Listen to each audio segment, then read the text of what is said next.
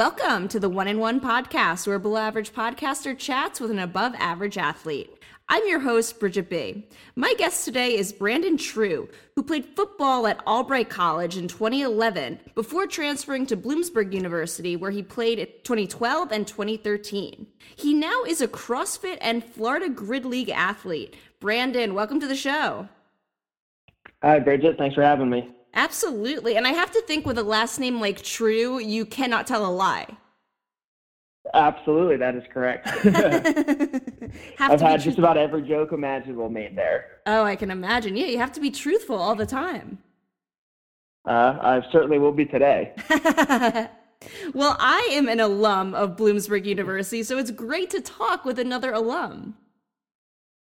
Yeah, I don't meet a lot of them. I'm currently living down in South Florida, so I don't meet a lot of Bloomsburg alumni. And then to get a random email from somebody who happened to go to the same school as me, it was actually very, very coincidental, very crazy for me. Yeah, very ironic. It was destiny that you'd be on this podcast.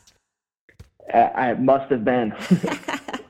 So you mentioned you're living in Florida now, but you actually grew up in Harrisburg, Pennsylvania, which is the state capital. What was your childhood like? Childhood was, somewhat uneventful. I went to a Catholic private school for grade school, and then that's kind of when I started playing football. My dad was an athlete through college as well. He was a very good baseball player.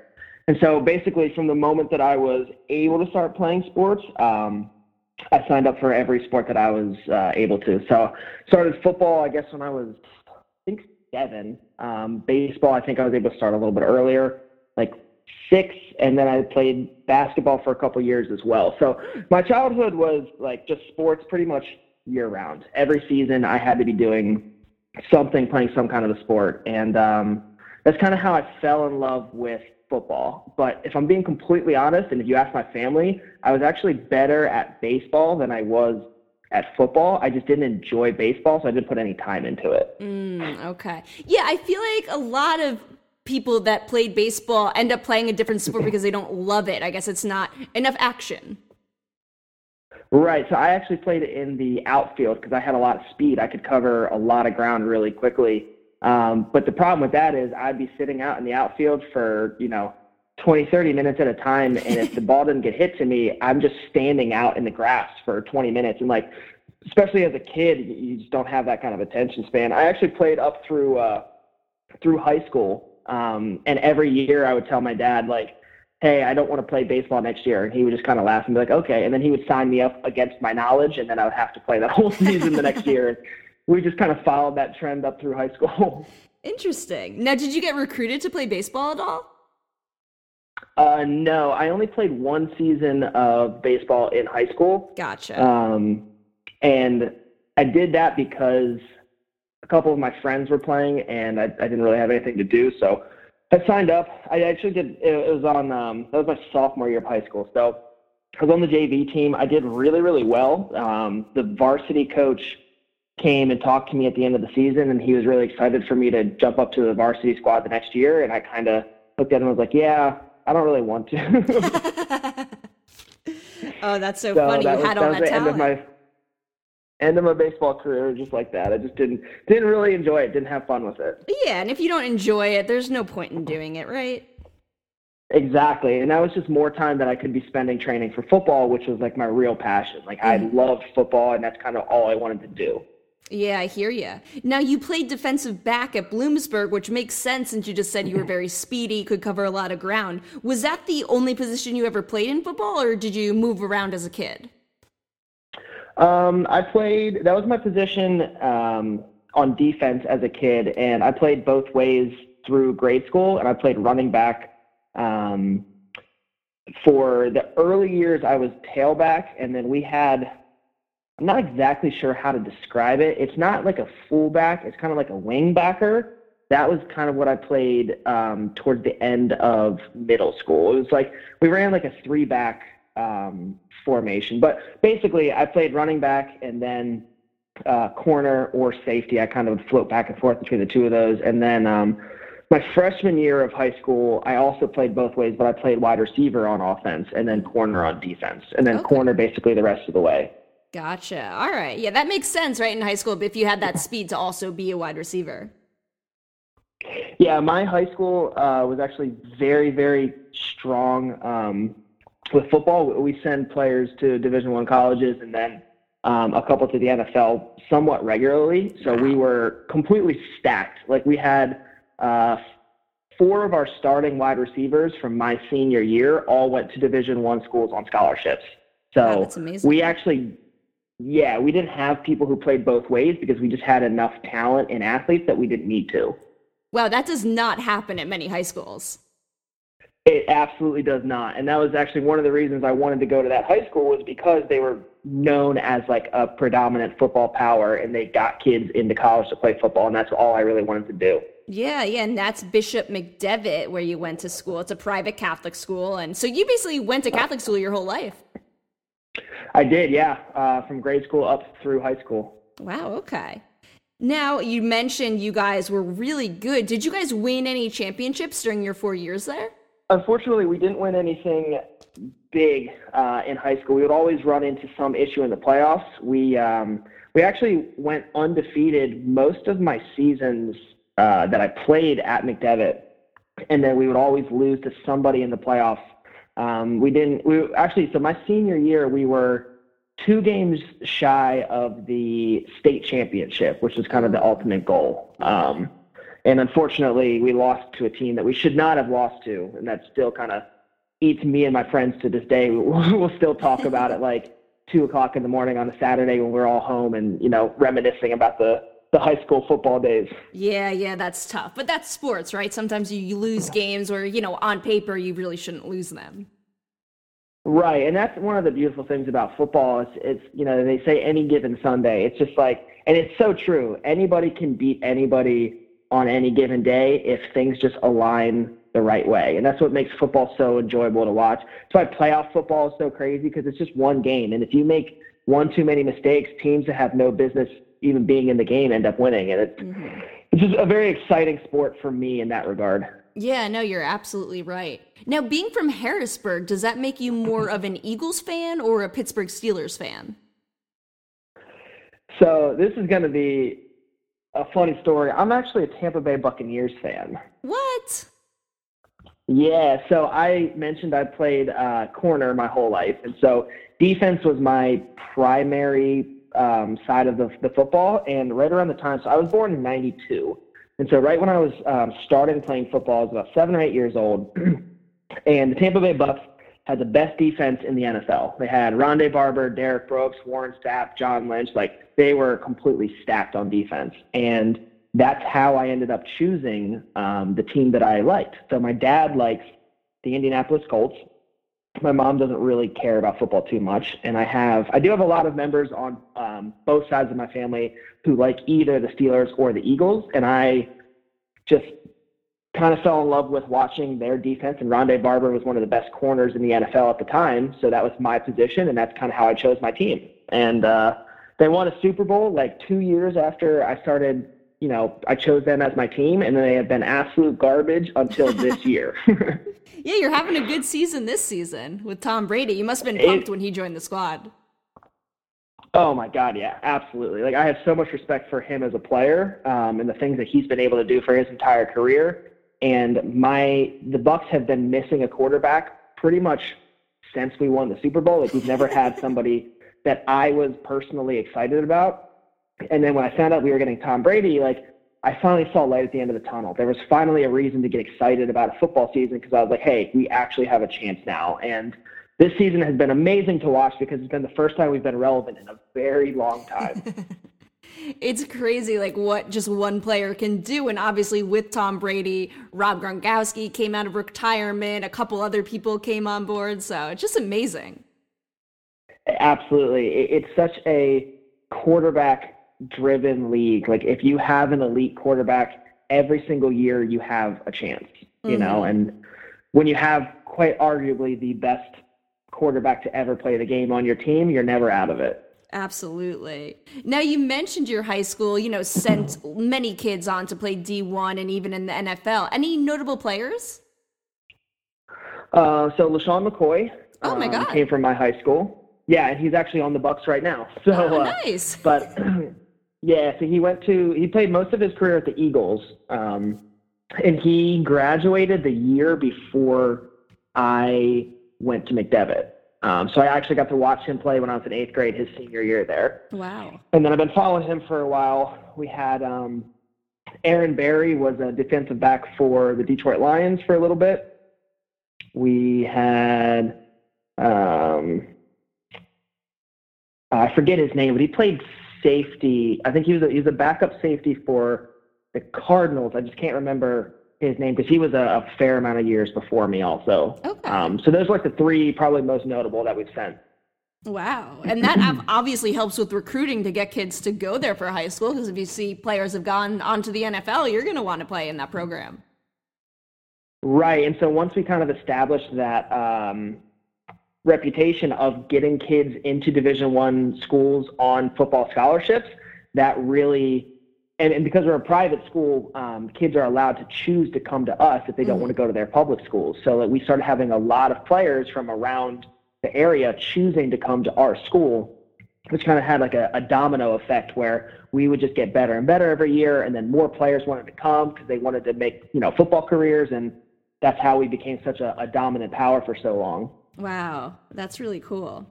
Now, as you mentioned, you played mostly defense because you weren't really needed on offense. You're a really good defensive back that gets recruited for college. So can you talk a bit about that recruiting process for you?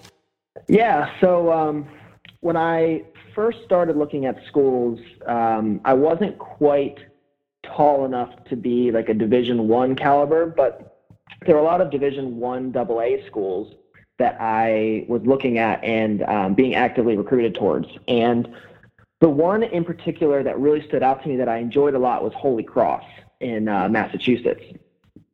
So I spent a lot of time talking with them. There were a couple other D1 AA schools that I wasn't super thrilled about, but I wanted to keep options available. But Holy Cross is really where my heart was, and they seemed to really be into me as well. So through the recruiting process, I kind of made up my mind that was where I was going. And I had a really good time with the recruiting process, going to all the different schools. I went to a couple football camps at these schools so the coaches could see more of me. And so unfortunately, 2 days before the signing day, the national signing day, I found out that I forget if it was ACT or SAT, whatever it was, wasn't quite high enough to qualify to go to Holy Cross. Oh, so yeah, they have really big academic school. Sorry to cut you off. Go ahead. That's okay. That's okay. So they, like you said, they have very high academic standards. And my issue was I am pretty naturally intelligent, and so that led me to put in zero effort whatsoever into school in high school. Like as long as I paid attention in class, I could get at least B's with doing like no studying and no homework. And so to me, that was good enough. It is what it is. It's one of those, because I didn't have to work for it, I didn't really appreciate it at the time thing. So that ended up coming back to bite me because I didn't put any effort into it. I didn't go above and beyond to be that straight A student. And so I ended up not being able to get a scholarship and qualify to go to the school that I had fallen in love with, that my heart was in.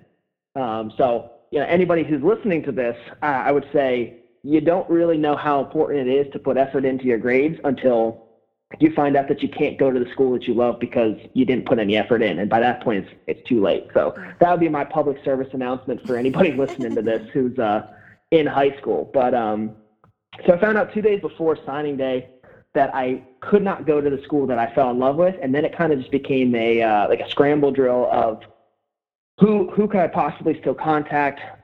Where can I go to play football? Because that's all I really cared about. Like, I'm going to college to play football. I'll get a degree in something that I care about, but I'm there for football, Mm-hmm. And that's kind of how I settled on Albright. So I had to go down to a Division III school in Albright. Players, I was able to go there. They still wanted me. So I went to Albright, and that's kind of how the recruiting process went for me. So it was a big, big shakeup very late in my high school career going from one thing that I thought was basically a done deal to kind of having it all crash down and then like just picking whatever was available at that point. Well, I'm really sorry that happened to you. It's my own fault. Like I said, I coasted, you know, I didn't put in the effort where it needed to be. I put in all the effort I could on my body and on the field, and I just didn't put it on in the books in school. Yeah, well, I'm sure that's a great life lesson, and now you're going to work hard at every area in your life, not just one.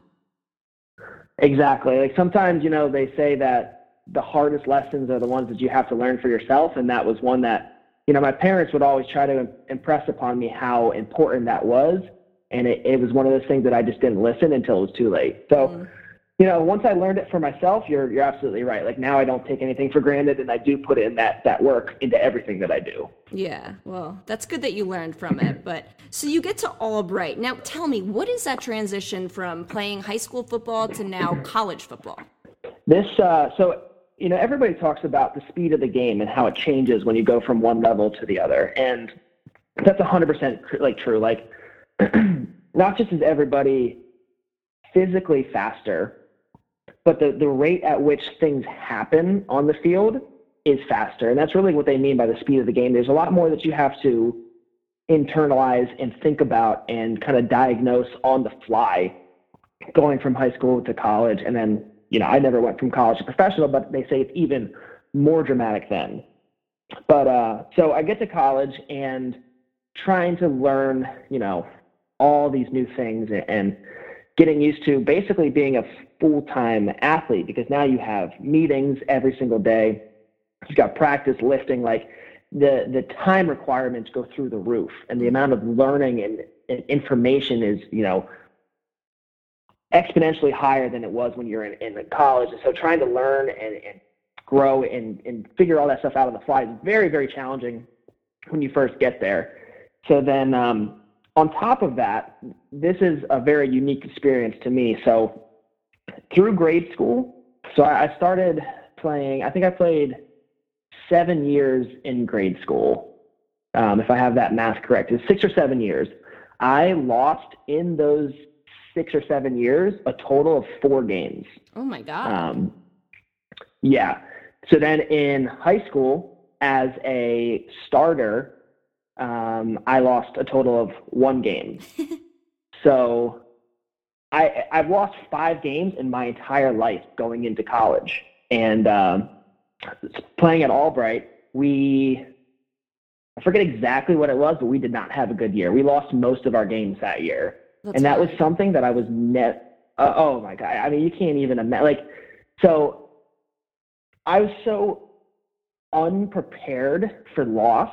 Like I can very vividly remember every time that I lost in grade school or high school, it was such a crushing thing. Like me and my friends would cry after the games that we lost. Like my senior year of high school, we only lost 1 game, but it ended our season. So, you know, we cried. Like grade school, when we lost, it was generally in the Super Bowl. We'd cry. Like, and so it is such a dramatic shift to now I'm in college and we are losing weekly. And it didn't really feel like there was a lot of emotion behind it. Like people didn't seem to really care the same way that I cared. Like to me, losing is unacceptable. I will never be okay with losing anything. I'm extremely competitive in absolutely everything I do, from board games to sports. Like my family and we get into like shouting matches over board games. Like it's crazy, but I just have to win. I just have this need to win everything. And being at a school where we're losing most of the time and not feeling like other people cared the same way that I cared was a very dramatic and weird, experience for me. Like, so that transition was way harder than anything on the field, you know, any of the speed of the game or the learning. Like I cared about the game enough that I was willing to put in the hours to figure all that stuff out. But it was that transition of feeling like I was on a team that accepted loss that I couldn't stomach, that I couldn't I couldn't come to grips with. And it kind of killed my, my spirit for the game for a little while, until I decided to transfer to Bloomsburg and get out of that situation. And that's honestly the reason that I left Albright was because of that, because I could not be okay with losing. I couldn't. Okay. All right. That makes sense. You want to win. You want to be at a winning program and at least be with other players that care as much as you do when losses do happen. Right. Because it's inevitable. Like, you're going to lose, mm-hmm. but there's a difference between accepting the loss and saying, I am not letting that happen again. For sure. Absolutely. Now, Bloomsburg is a Division II school, so you move up a division. It's in the Pennsylvania State Athletic Conference. And historically, they've had a really good football team. I mean, Jari Evans, who won a Super Bowl with the New Orleans Saints, played there. It's a pretty good program. Yeah, it was a very good program, and that was part of the reason that I chose to go there. So I had a couple friends who went to Bloomsburg at the time, and so I had a little safety net of knowing people if I transferred in. And then on top of that, like you said, like, they have a good history of being competitive. You know, they're not always going to be the best, but they're at least competitive. And it really felt like they cared about winning, and it was part of their culture was winning, you know? And so when I chose a new school to transfer to, football was completely in my mind when I made that transfer. Like, I'm going somewhere where I'm going to reinvigorate that passion for the game, and I'm going to find that love again for competing and for winning. And so Bloomsburg's kind of pedigree up to that point led me to believe that they would be a good fit for me. Gotcha. And it's also a bigger school than Albright is, so you do get a little bit more of a social life there. Yeah. Albright is a very small school. I think there was, when I was there my freshman year, I think there was like 2,000 kids total in the entire school. And then Bloomsburg was around 12,000 or so. So it was a pretty big shift going from a very small liberal arts college to a public state school like Bloomsburg. Yeah, for sure. That is definitely different. Now, how was it joining the team as a transfer? Were you like accepted right away, or was it kind of hard at first? It's definitely hard, much harder than if you come in with a freshman class that got recruited. So before I even transferred schools, I actually contacted one of the coaches who would have been my position coach at the time. By the time I got there, he was actually the defensive coordinator. But when I contacted him, he was just the defensive backs coach. And I let him know that I was planning on transferring there, and I wanted some information on what the walk-on process was, because I didn't really talk much with Division II schools during the recruiting process, because I thought that 1AA was where I was going to end up. So I didn't really have any connections anywhere. And so I just called this coach up and talked to him, and he kind of gave me the rundown, and he was like, look, I don't want to, lie to you or lead you on. Like, the walk-on process is very few and far between. There are very few kids. Like, we get a ton of kids every year who try to walk on, and it's very few and far between that actually make the team. And I thanked him for that. Like, I'm always somebody who prefers honesty than trying to tell me what I want to hear. Well, like, I would prefer your last name is true. Exactly, right? And so it bothers me a lot when I feel like people are just trying to tell me what I want to hear. Like, I would much rather you give me the realistic answer, tell me the truth, and then let me decide what to do with it, you know? Oh, 100%. And so I respected this coach a lot for doing that. And I said, that's absolutely fine. Like, that's not going to stop me from trying. I appreciate you letting me know, but I'm going out there. I'm going to give everything I have. And if it's not enough, it's not enough. But like, this is what I'm coming here for. And so he, we kept in touch. Once I transferred in, I had to wait until the spring to walk on. So I kept in touch with him during the football season. And then once the spring came along, I started the walk-on process. And kind of like what you had mentioned, there's definitely a stigma behind walking on at least in like a Division II school. If you're a Division I and you transfer and you walk on somewhere, generally you're a pretty good athlete. At Division II, there's a bit of a stigma of walk-on athletes, because you would get a very broad spectrum of people who are trying to walk on. Like, kids who haven't really played football before, then you have some that are excellent athletes. And so, like, being a walk-on and not a recruit, you start off with not a ton of respect from your peers, because they're used to people trying to walk on every year and then not making the team, and then that's the last they ever hear from them. So it's understandable, and it's kind of one of those things where you have to earn that respect, and you have to earn pretty much everything that you get in that process, because you start off at the absolute bottom of the totem pole. And so you know, another thing that I would say to people who are considering transferring, like, just understand what you're getting into, because this other school doesn't know anything about you. The players know nothing about you, and you have to prove and earn everything that you want. And that was basically what I did the entire spring,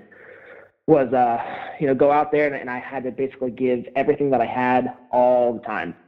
Wow. And, yeah, it's tough because then, you don't really have the luxury of getting injured. You know, like, you can't take time off for injuries, because if you take time off, basically you don't make the team. I remember one of the practices, and I still actually have this injury to this day.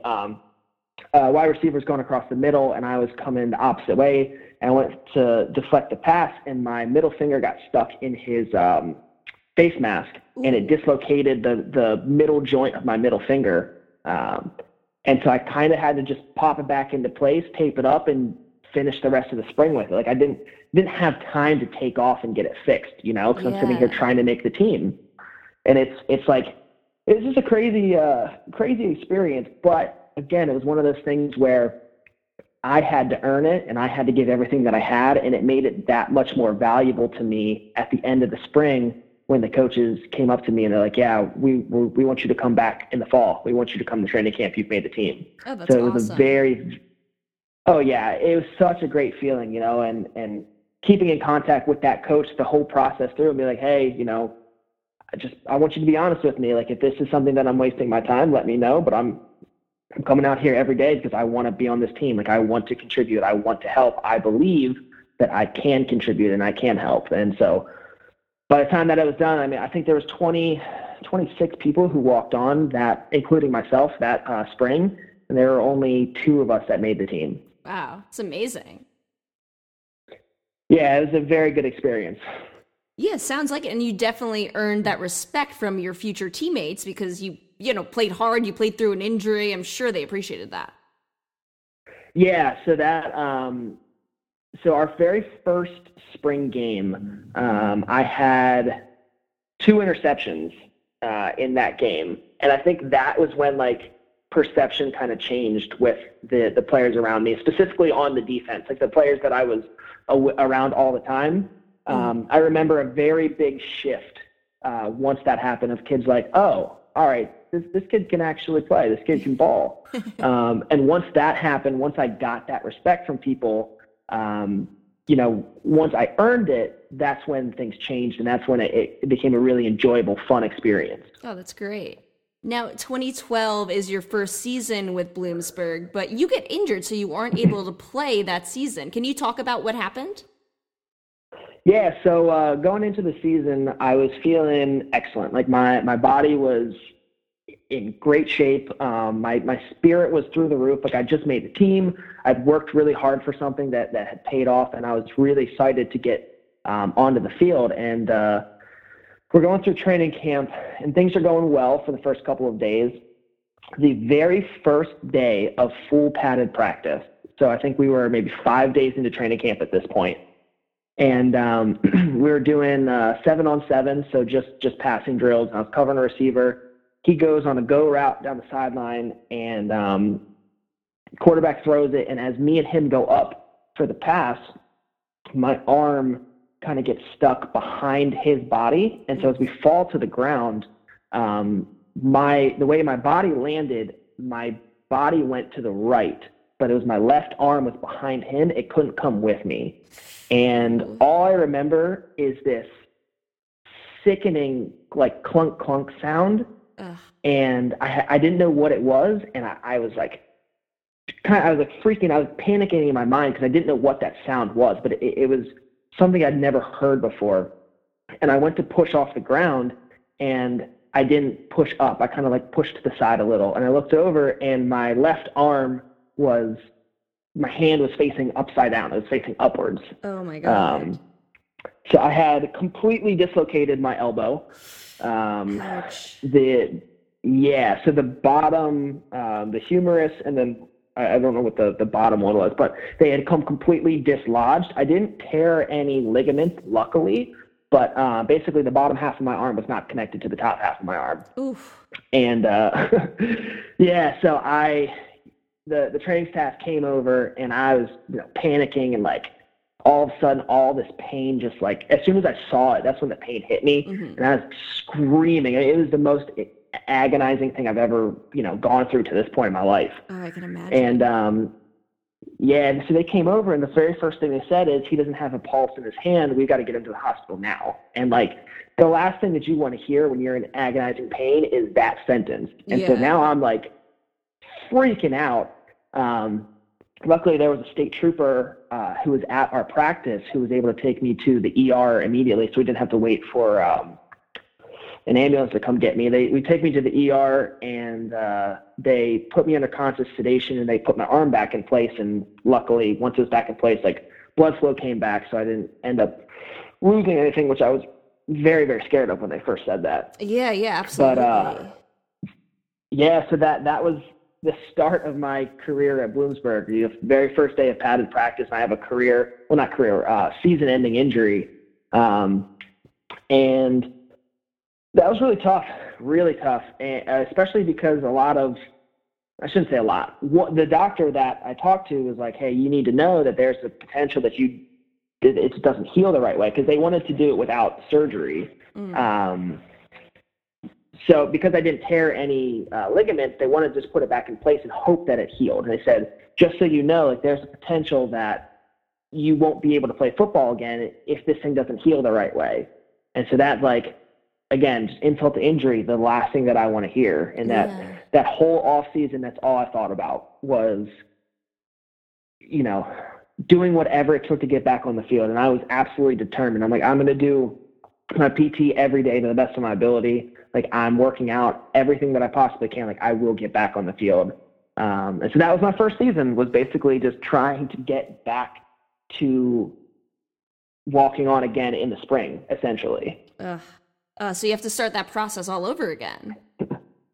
I did have to start that process all over again, because then I not only had to convince myself, but I had to convince my coaches that I could still play, and like, mm-hmm. that everything was okay once I got back onto the field again. And so that was rough, yeah. Especially being on the sideline in a sling for a lot of the season and kind of watching the team, watching the players, and not being able to contribute or help was difficult for me. Yeah, especially for a competitive guy like you. Ugh, I can't imagine. Yeah. So 2013, you make the team in the spring. So you went through that whole process, works out again. So now you're a redshirt sophomore for 2013, and you're able to get on the field. How was your arm, though, and your elbow? So there were some residual issues with the elbow. It wasn't 100% structurally sound.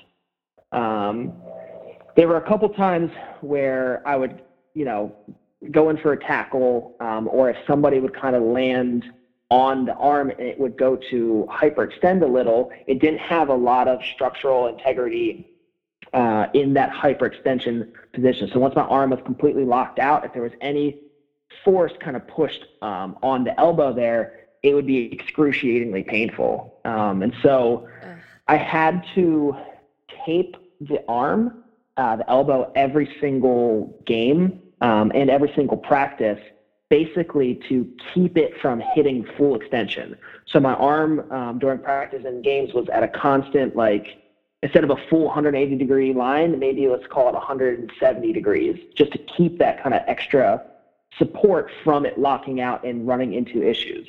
So if you think about, you know, you mentioned Rob Gronkowski earlier with that giant kind of brace that he would wear on his elbow. So mm-hmm. It's essentially the same thing, except without a brace, it was just with tape. So I had to play the whole season that way, and it was extremely uncomfortable, but it was basically the only way that I could keep going out there and, you know, going 100% and not worrying about injuring that elbow again. Okay. Yeah, well, you're able to play. You actually play in 11 games. Bloomsburg goes 10-2, so it's a really great season. You make 16 mm-hmm. tackles on the year, and you actually had 6 tackles in one game, and a really big win over Millersville. I'm sure you remember that game. Absolutely, I do. That was so I was the second string of corner. I didn't start throughout the year, but I was on special teams, and that's where a lot of my tackles ended up coming in. But Millersville, we got up very early on, and so we put our second team defense in, and I got to play the entire second half.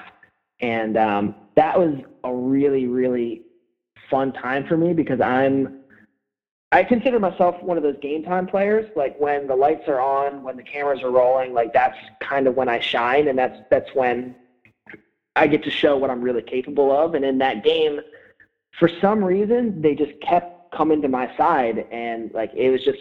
It seemed like, you know, play after play after play, they're announcing my name and my number on the announcements, and like it just made me feel really good because they kept testing and kept coming to my side, and like play after play, I was just shutting it down, and it was, you know, by far the best game that I ended up having in my college career, and it absolutely stands out in my mind. Definitely the most memorable game that I have for sure. Yeah, that's awesome.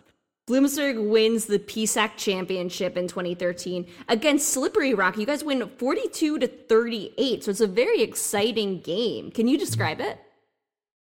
Oh, my God. Yeah, that game was insane. It was back and forth the entire time. And Slippery Rock was an incredible, incredible team. Like they deserved to be in the championship the same way that we did. And I remember there were a couple points in that game where we were down – and things didn't look great, and then all of a sudden there'd be this huge momentum swing, and then we'd get back up, and then, you know, we're riding high, and then again another, you know, momentum swing, whether it was a turnover or just a 3-and-out, you know, whatever it was. Like there was multiple momentum swings in this game, multiple changes of the lead, and it basically came down to the very end of the game, and I think we actually sealed the game on an interception, which like they were driving towards the end zone, and they ended up, one of our corners made a really great play on the ball, picked it off, slid down, and the game was over. And like it was nuts. Like we flooded the field, you know, so much emotion. Like everybody's going crazy. It was an amazing, amazing championship game, and it really lived up to, you know, that excitement. And the score doesn't even tell you how close and how exciting that game really was. Yeah, I love games that end on a great defensive play. It's very nerve-wracking when you're only up by, you know, 6 points and they're driving down the field and there's, you know, maybe less than a minute left. Like, whew, your heart's beating out of your chest there at that point. And for it to come down to that and to get this clutch interception to end the game, like it was awesome, absolutely amazing. I still have the state championship ring. Actually, I'm looking at it right now. It's right in front of me. Nice. Cherish that thing so much because that's the first like real championship I ever won in my football career. Yeah, and it's a big one. Yes, it's a very nice ring. You guys then go on to the Division II playoffs, where unfortunately you do lose in the first round to Westchester. You lose 40-38, so that must have been a heartbreaker. Such a close game. Yeah, actually, it was a lot like the Slippery Rock game, where there was very, very close. A lot of changes of the lead, and a, you know, very exciting game. And unfortunately, it just, if I remember correctly, that one came down to the wire as well. I don't quite remember that one as much as the Slippery Rock game, but that was another really, really close one with a lot of exciting, you know, changes and swings and momentum. And unfortunately for that one, we came out on the wrong end of it. Yeah, it's a bummer way to end a really great season for Bloomsburg. Yeah, we had our sights set on the Division II national championship that year. Yeah, bummer.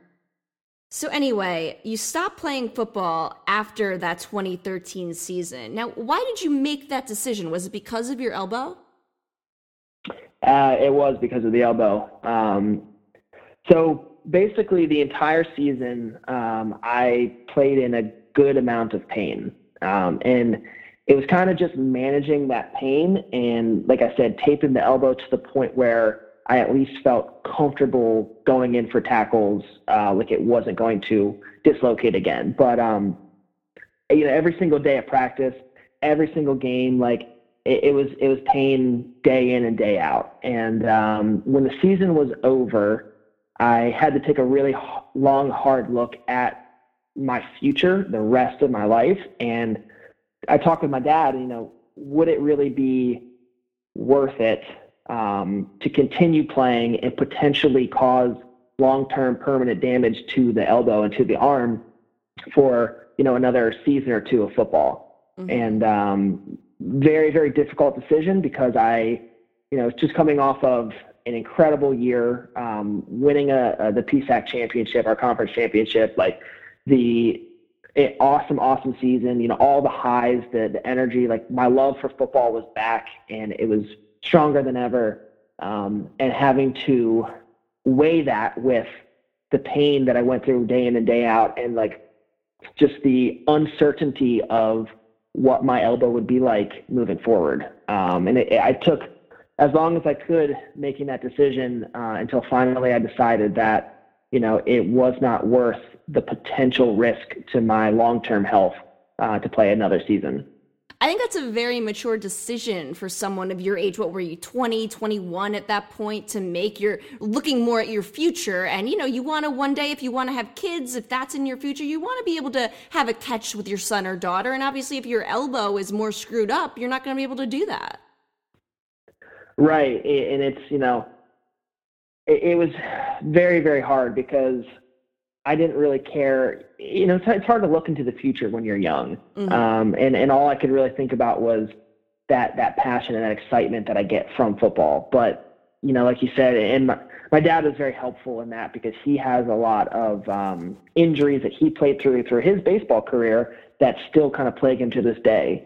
And he basically said the same thing that you did. He's like, you know, you don't want one more season to cost you these experiences later in life that you're really going to value. And basically when you're playing football and you have to make tackles with that arm every single time that you hit somebody, you know, I had no idea what was going to happen. And the constant pain through the season just led me to believe that it wasn't something that was going to get better, you know? And so I had to make that decision for the future. And luckily I had a dad who went through all that, who had an athletic career of his own and could kind of help guide me in that way. Oh, that's great.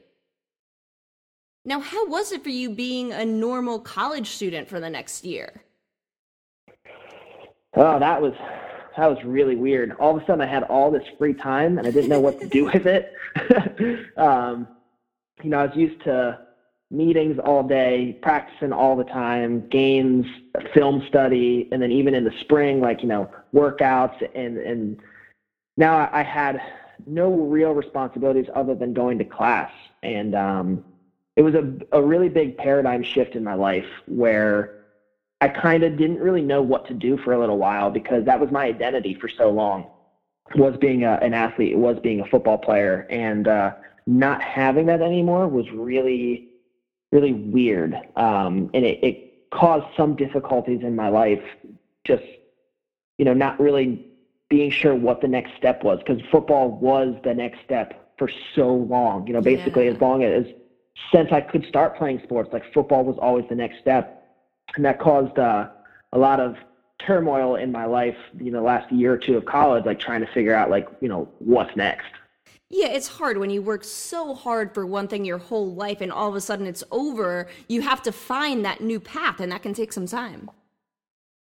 Yeah, and you know, one of the problems with football is if you don't play after college, you know, football's pretty much over. There's the Canadian Football League, there's arena football, but other than that, like there really aren't a lot of recreational football leagues. There's flag football, it's not exactly the same, but it's not like some of these other sports that you can play for the rest of your life. Like when football's over, it's kind of just over. Yeah, no, that's true. You're right. Yeah, because there's not really adult leagues for football. I mean, oh my God, can you imagine the injuries that would happen there? Yeah, right. And so that was, you know, it was a what's next kind of a moment for me. Yeah, for sure. Now, you do find your path. You do figure out what is next. We'll talk about now your CrossFit and Florida Grid career. Did you get into CrossFit when you were still in college, or did this happen afterwards?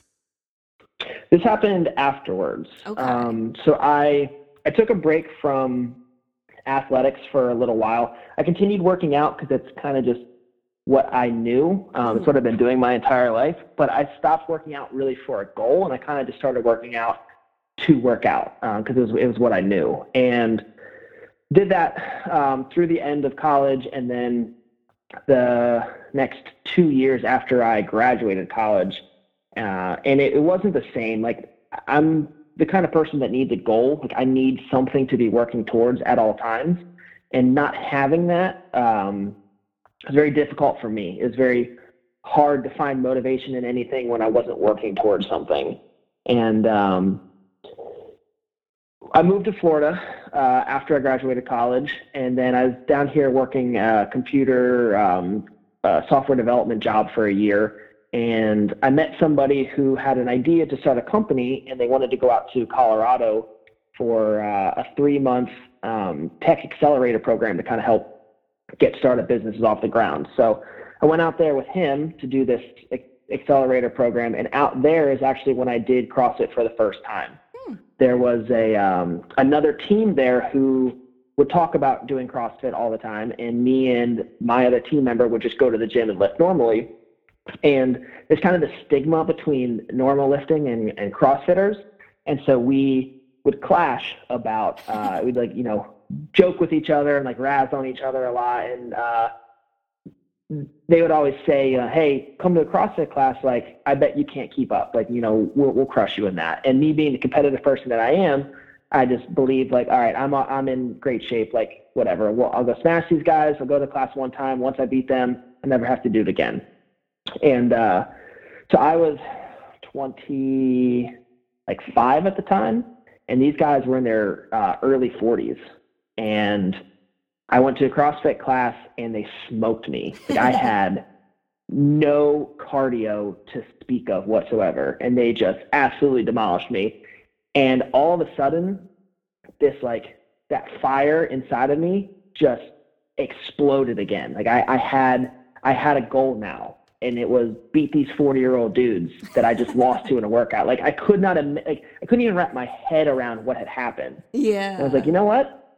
Fine. I'll go back again. So I went back again, and then I went back again. And I very quickly found that excitement for this competitive working out is essentially what it is. Mm-hmm. But it's a competition. Like, there's a winner and a loser. And I need a winner and a loser, you know? Yeah. So it just worked out perfectly that's what CrossFit was. And so now I'm already lifting. Why not do it as heavy and as fast as possible? And that's kind of how my CrossFit career started. Okay. Now you've gone on to compete in CrossFit competitions, right? Not just like the gym competitions you were in, but real big competitions. That sounded weird. You know what I'm trying to say?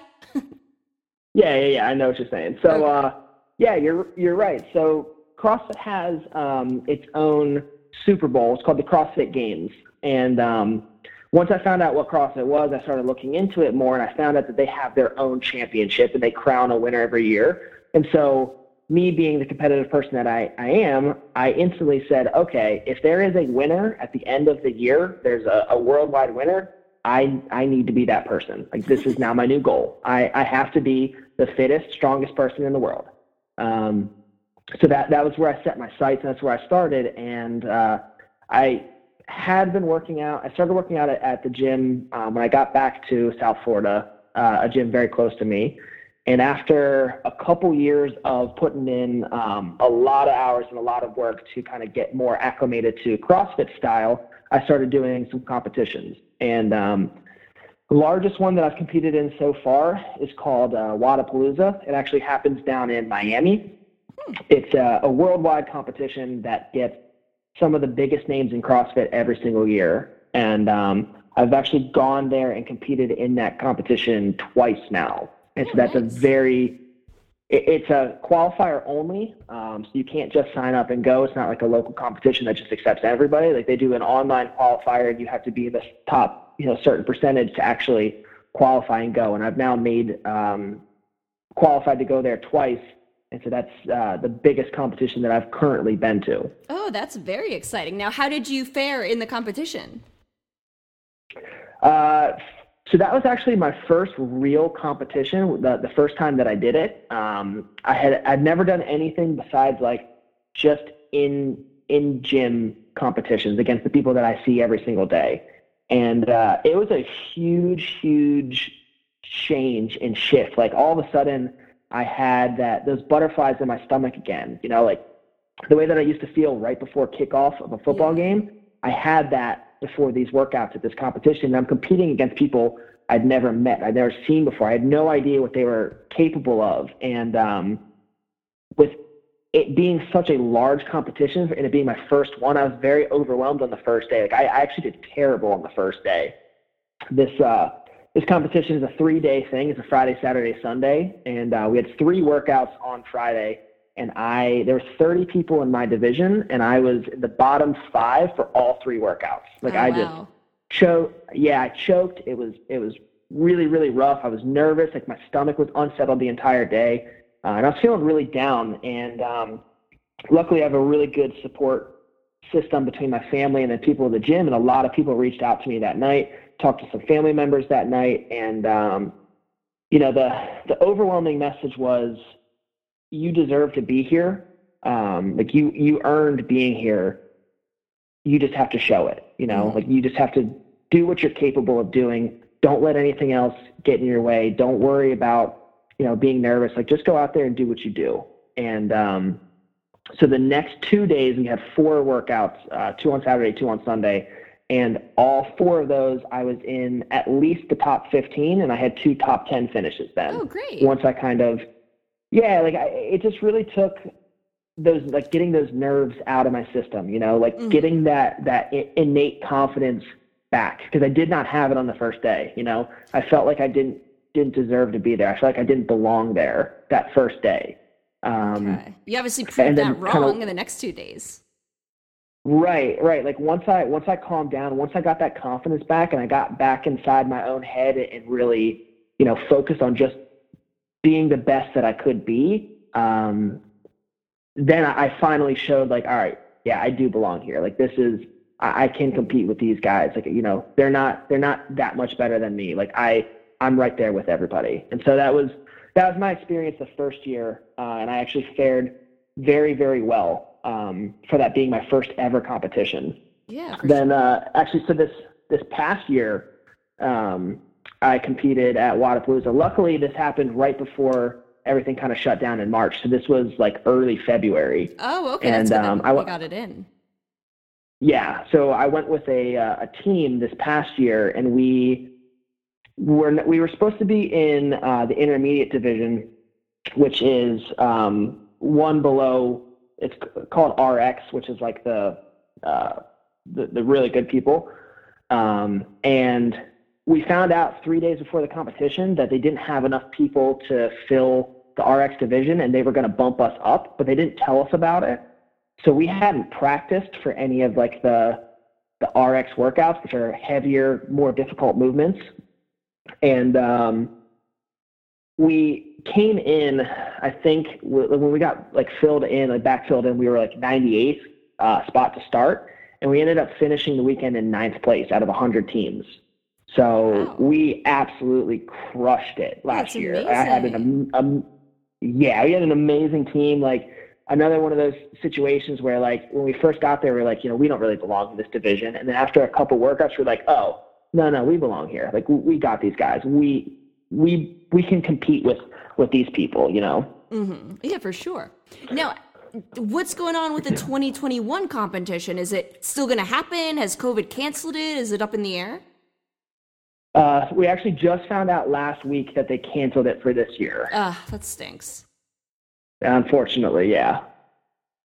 Bummer, yeah. But luckily, so the CrossFit Games has a multi-stage progression to get to it. And the first 2 stages are both online. So that's perfectly still in order. And that's going to start in the beginning of March. So that will be the first stage is called the CrossFit Open, and that's when basically everybody in the world can sign up and they can do these workouts that are posted online. You submit a video and your score, and then if you're in the top, whatever percentage, you go on to the next step. And so that's kind of what's next for me this year, since Wodapalooza is canceled. It's going to be that Open and trying to make it to the quarters and then maybe even the semifinals for the CrossFit Games. Okay, good. So at least you have something to work towards this year. Yes, that's coming up in a little less than 2 months. Awesome. Now, another sport you're involved in is Florida Grid League. Can you describe what that is and how you got involved in it? Yeah, so this is another really interesting, funny story. So Grid is very similar to CrossFit, where it is very fast exercising, lifting really heavy stuff quickly, doing a lot of gymnastic movements. It's a head-to-head team versus team style competition. And with this, you generally have close to 12, 14 people on a team. So you have a lot of people that is a lot of moving parts, and you're switching people on and off to kind of keep workouts going as fast as possible. And it's a very different atmosphere than a general CrossFit, because CrossFit is a lot of times about sustained output, like being able to work out really, really hard for a long period of time and keep moving. Whereas Grid is like everything has to be 100% as fast as possible. It's like you sprint to get this one exercise done.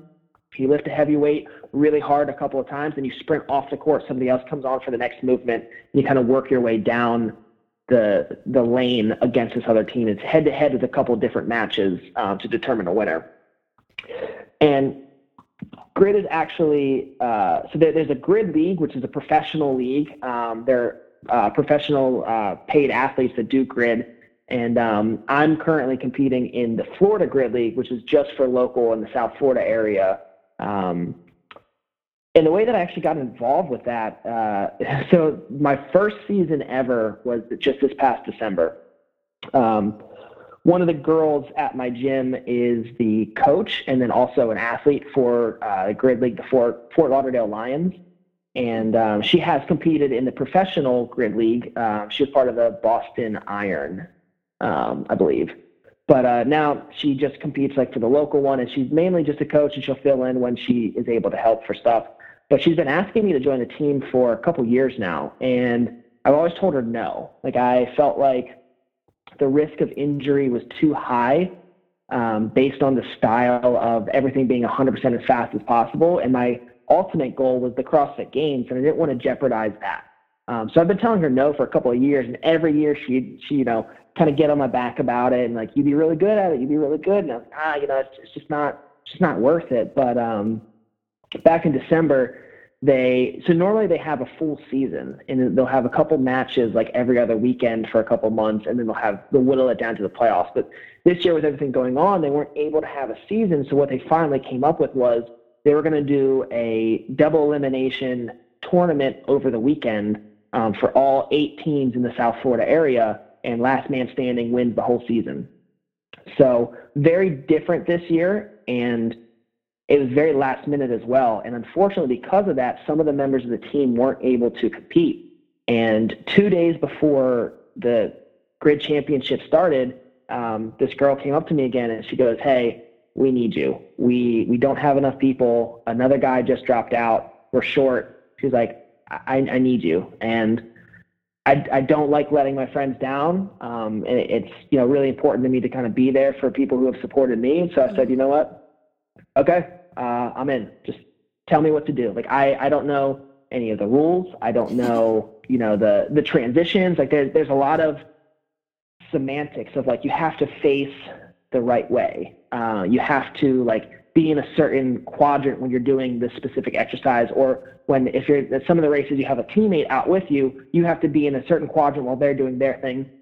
I didn't know any of that. I had never practiced any of the transitions, nothing. And we didn't have time really to practice. It was 2 days before the championship. And I said, listen, just tell me what I need to do, and I'll go out there and do it. And don't ask me if I'm able to do something. No, I'd just tell me, this is the exercise. I need you to do it this many times as fast as possible, and I'll get it done. And that's how I started playing Grid, and we actually won the championship this year.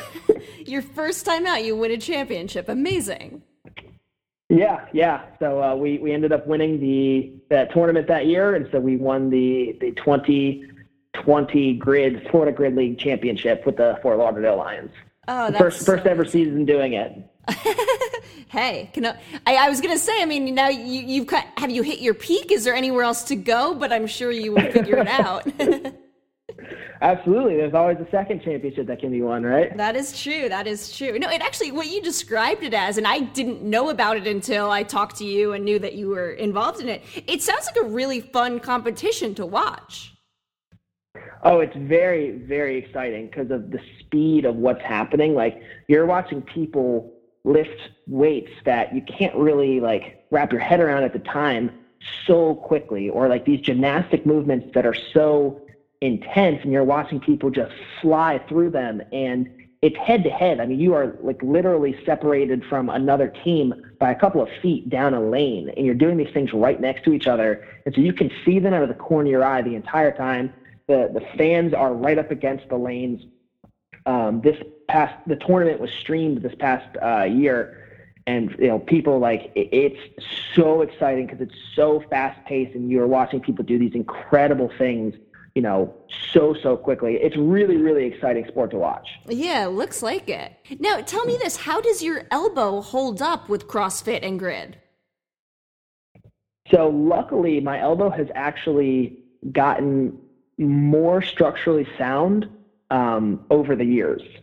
So the more that I work out and the more that I kind of test it and I put it into these positions like overhead with a barbell, and the more that I'm strengthening the rest of my body, the better my elbow is responding. Oh, good. And that kind of reinforces my decision that stopping playing football when I did was the right call, because the things that I'm doing right now, I could never have imagined doing the way my elbow felt back then. Mm, yeah. And it feels like I made the right decision to stop when I did. I took a couple years off from doing anything really intense, and I feel like that helped my elbow kind of recover from that extra stress that I put on it from football. And then just really taking care of my body and, you know, putting it through these stressors in the proper way and being smart about it and really trying to grow all the muscles around and strengthen the rest of my body. Like, my elbow has responded very, very well. Now, it's something that I was nervous about because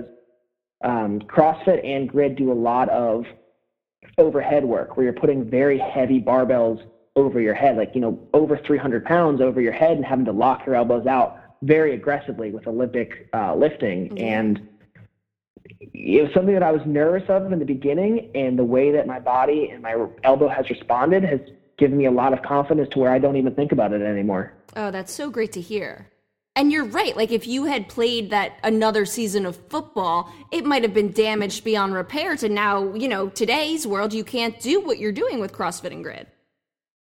Exactly. And worst case scenario, like, I very easily could have gone out there, dislocated it again, but the second time torn ligaments and then had to get surgery. And then, you know, once that happens, you have no idea how much range of motion you'll get back. You have no idea if it's going to heal back structurally sound, if you're going to have strength in it, you know. And it was just such a coin flip, basically, of the rest of my life that I was just not willing to take. And yeah. I am so happy that, again, I had people like my dad to talk to, and like I had those people to bounce ideas off of and kind of really put the whole thing into perspective. And now I'm able to do something that I love again, and I have that passion and fire for competition that I don't have to worry about that injury anymore, because I was smart and chose to walk away at the right time instead of holding on to the very last second, you know? Yeah, no, it truly is a great story.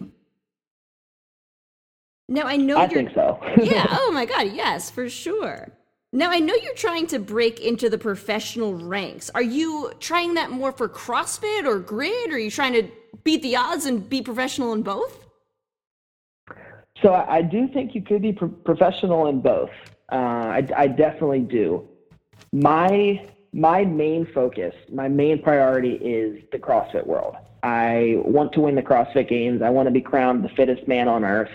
I want to be, you know, literally the best in the world at something. And so CrossFit being an individual sport is a little bit more appealing to me in that regard, because it's like, it's all on me. Either I put the work in or I did not. Either I wanted it enough or I did not, you know. Mm-hmm. And I very much would love that individual glory of winning the CrossFit Games. But I definitely think that you can be professional in both, because the crossover between the two is so high.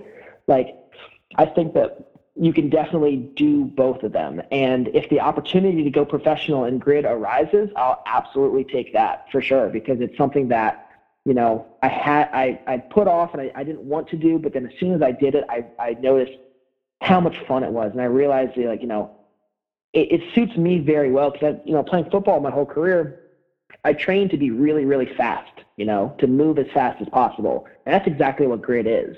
And it suits me very well, being able to go out there and just go as hard as possible for 10, 15 seconds, move as fast as you can, and then get off. And so, you know, if the opportunity arises, I'm definitely not turning down professional grid. But right now, my ultimate goal is the CrossFit Games, and I would love to go professional there and turn that into a career for as long as my body's able to. Nice, nice. Well, just talking to you, I wouldn't be surprised if you somehow become professional in both. Seems like you have a great head on your shoulders, and you just work hard. I appreciate it, Bridget. And if I do go professional, I will give you a complimentary another interview down the road. How's yes, that would be great. Also, give me tickets to the CrossFit Games. That would be fun. Yeah, for sure. I'll get you in there. Awesome. Well, Brandon, I have really enjoyed this conversation. I like to end the podcast with a couple fun questions. How does that sound to you? That sounds perfect. Let's do it. All right. What TV show are you currently binge watching? Oh, TV show right now, Supernatural. Oh, God, doesn't that have like a million seasons? Yeah, I think they have... It's either 15 or 16 seasons, and there are about 21 episodes a season, and every episode's an hour long. Oh, so you'll be watching that for a while. I'm actually on the 15th season now. I've been watching that show for about 15 years now. All right, look at you. Nice. Yeah, I love that show. It's an excellent, excellent show. Yeah, you know, I never got into it, and 16 seasons to me seems daunting, but hey, we're still in quarantine, so who knows? Maybe that'll be another show I watch. Oh, if you've got time to kill and you're looking for something that you can just sit down for hours and hours and hours, Supernatural is the way to go. All right, good to know.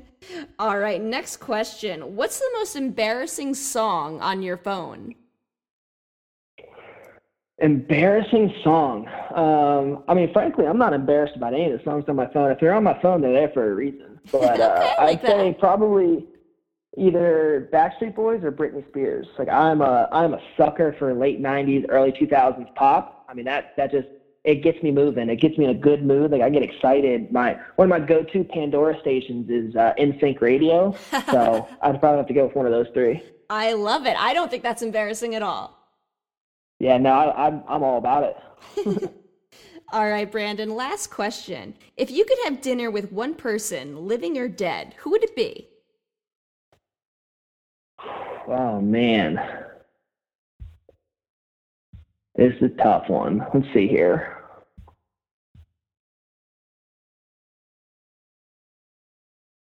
Actually, you know what? I'll make Elon Musk. He's an interesting guy.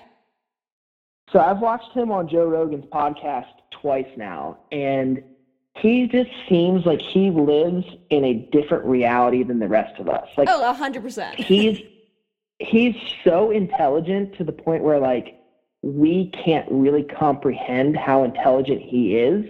I think sitting down and just talking with that guy over dinner would be one of the most interesting experiences, you know, imaginable. Like, I'm fascinated by that guy.